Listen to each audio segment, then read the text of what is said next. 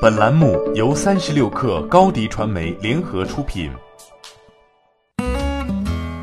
本文来自三十六氪作者宋子乔。十二月二十四号，北京市第二中级人民法院在官方微博表示，嘉兴景字 T 为股权投资基金合伙企业申请执行均于湖州文化发展中心王思聪仲裁纠纷一案，已在北京市第二中级人民法院达成和解协议，二中院将对该案做结案处理。该执行和解协议于十二月二号达成，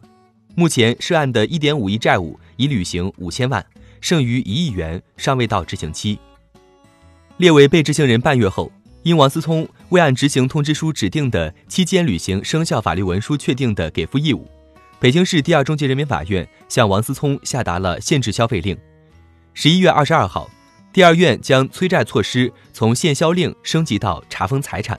然而，随着上述申请执行仲裁纠纷案结案，这些执行措施将被陆续解除。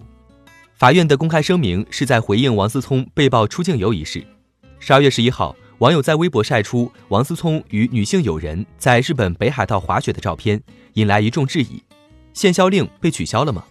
根据我国出境入境管理法的规定，公民被限制出境需要满足两个条件：一是涉及尚未了结的民事案件。二是债权人申请限制其出境，或法院依职权主动不准其出境。王思聪满足第一条，但申请人未向二中院申请对其采取限制出境措施。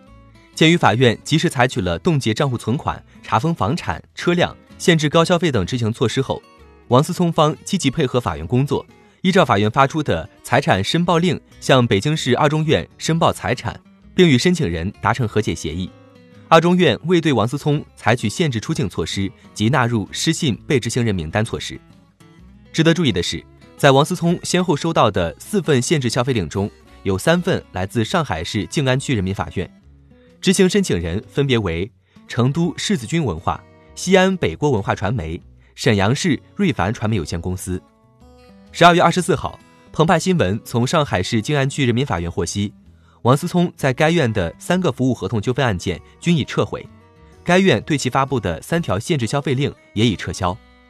考虑到嘉兴景字 T 为股权投资基金合伙企业已于十二月二十三号向二中院提交了解除查封、冻结限制消费措施的申请，很快王思聪头上的限销令将全部取消。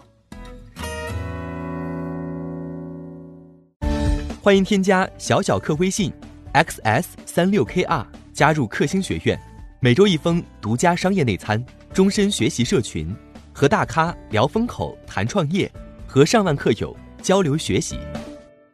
高迪传媒，我们制造影响力。商务合作，请关注新浪微博高迪传媒。